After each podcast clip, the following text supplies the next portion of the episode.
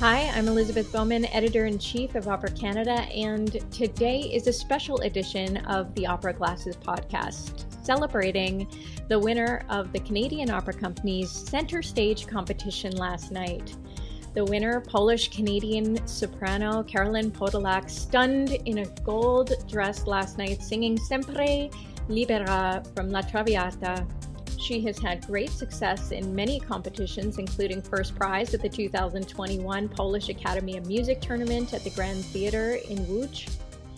She also won the Toronto Buffalo District at the most recent Metropolitan Opera Laffont competition and received an encouragement award at the Great Lakes Region Round for that competition. Thanks for being here today. Thanks so much for having me. And congratulations on your big win last night. Thank you. I can't believe it's real. So I appreciate it. It's really exciting. And and how how do you feel? How do you feel today?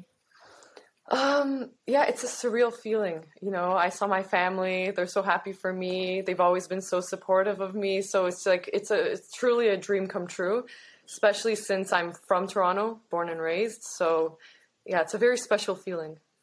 I think that this is a really fascinating topic to talk about. So, um, competitions in general. Um, so, I think it's great to have you on as a guest. And um, you have a lot of experience with competitions and have had a lot of success with competitions. So, I want to ask you what do you do to prepare for a competition, especially one as big as the Canadian Opera Company's Center Stage? So, I do go through like a physical preparation. So, I would say, maybe a couple weeks leading up to the competition, I'll eat well. Um, I'll stay active, usually more cardio stuff. Um, I'll see I'll see my coach. Um, just make sure that uh, my repertoire is in check, um, polishing things, making sure it's all good, and I try to prepare as much as I can. So you know, pick out my dress early, pack up really early because I don't want to add extra stress in an already stressful situation. let's be real. So yeah, that would be my my general uh, regimen. yeah. That's really great. My my parents uh, used to tell me that I should always control the variables that I can control, um, and then everything else will fall as they will. You know, but but exactly. that sounds exactly like what you're doing. You mentioned um, focusing on your sort of physical fitness as well. What do you what do you how do you prepare? Um, you mentioned cardio. What what specific cardio do you do? Um, nothing too crazy. I mean, I'll, I like going on walks or hikes. Um, maybe biking when it's more so in the warmer time. Um, I like swimming. I like skiing. Um, so, but but really, the most doable thing. I really like taking like a nice long walk, especially on a day, a performance day, I just feel like it really warms up the body. And then like taking a warm shower, that's just like the perfect recipe for success, at least for me.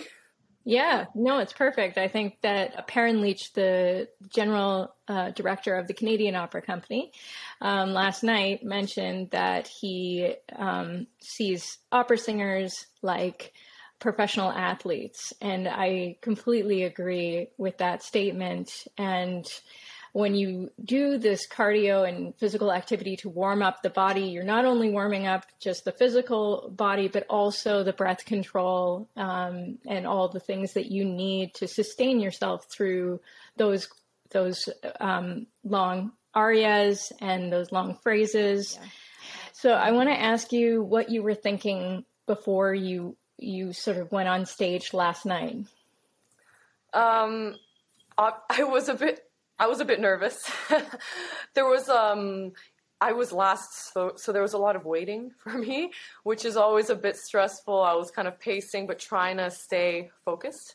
Um, but the moment I actually went on the stage, and especially during the rehearsal, it was just an incredible feeling being in such a huge house and looking at all the seats um, and the lights. So you know, I've I've watched performances there, but I've never been on that stage. So after I actually got on, it's like, whoa, you're in the zone. um, what's the best piece of advice that someone who's given you um, about singing in particular that you follow day to day? I don't have like a specific piece of advice, but there are a lot of great things that have stuck out to me. I guess stay true to your voice. I know sometimes you want what you can't have, but I think it's important to stay true to your voice. Don't try to be bigger than you are. I've fallen into that trap before. I also think, you know, trust the process, be patient things don't come right away and just know that it's a journey truly every singer's journey is different when you say stay true to your voice when i watched you perform last night i watched on the stream from my house with my kids and I found that you had a very strong confidence coming on the stage. And I identify confidence as understanding oneself and having having that understanding of who you are. And I think that that really um, projected to the audience last night. And obviously, you won the audience prize as well. So yeah, I, I, think those things go hand in hand. Yeah. Oh, I appreciate that. I didn't even I didn't think of that. So I'm, I'm happy that that that came across. so moving into sort of career territory here, I'm just wondering what three roles you hope to perform in the next two or three years? I would love to perform Lucia in Lucia di Lammermoor, uh, Gilda in Rigoletto, um, Constance, um, Die Entführung aus dem Serail. That's it was very inspiration inspirational to me as a child that that aria and that role. um, but I also have thought about Queen of the Night um, that's you know I've I've dabbled in the arias, um, and I just feel like with with time and with work, it's it's a possible role. So we shall see. when did you start singing? When I was young, uh, I think the first kind of exposure or inspiration when it comes to opera was uh, when I watched the movie Amadeus. It was my family's favorite film. Uh, and specifically, I loved uh, the scene where it's uh, Constance's aria. I also watched many productions as a child at the COC, you know, attend the dress rehearsals, of the productions, and it was great. Um, so I don't remember much of that, but I just remember that it, it was a part of my life as a child. And growing up, I loved singing. Um, but when it came to opera, it, it came um, in an interesting way. I would like doing impressions. I'd try to sing like an opera singer. I even sang like a tenor for fun. And then my parents kind of thought, you know, you should maybe try this out. So I connected with a teacher, Kinga Mitrovska. She's actually to this day my vocal coach. Um, and she really inspired me there. Um, I started private lessons with her. I then studied in Europe as well. And that also was a very immersive and inspirational place to be. Um, so I think, yeah, that was the general journey of how I became an opera singer. So, what do you do when you're not on stage and singing and practicing and studying scores? Um, I love film photography. I actually considered it as a profession.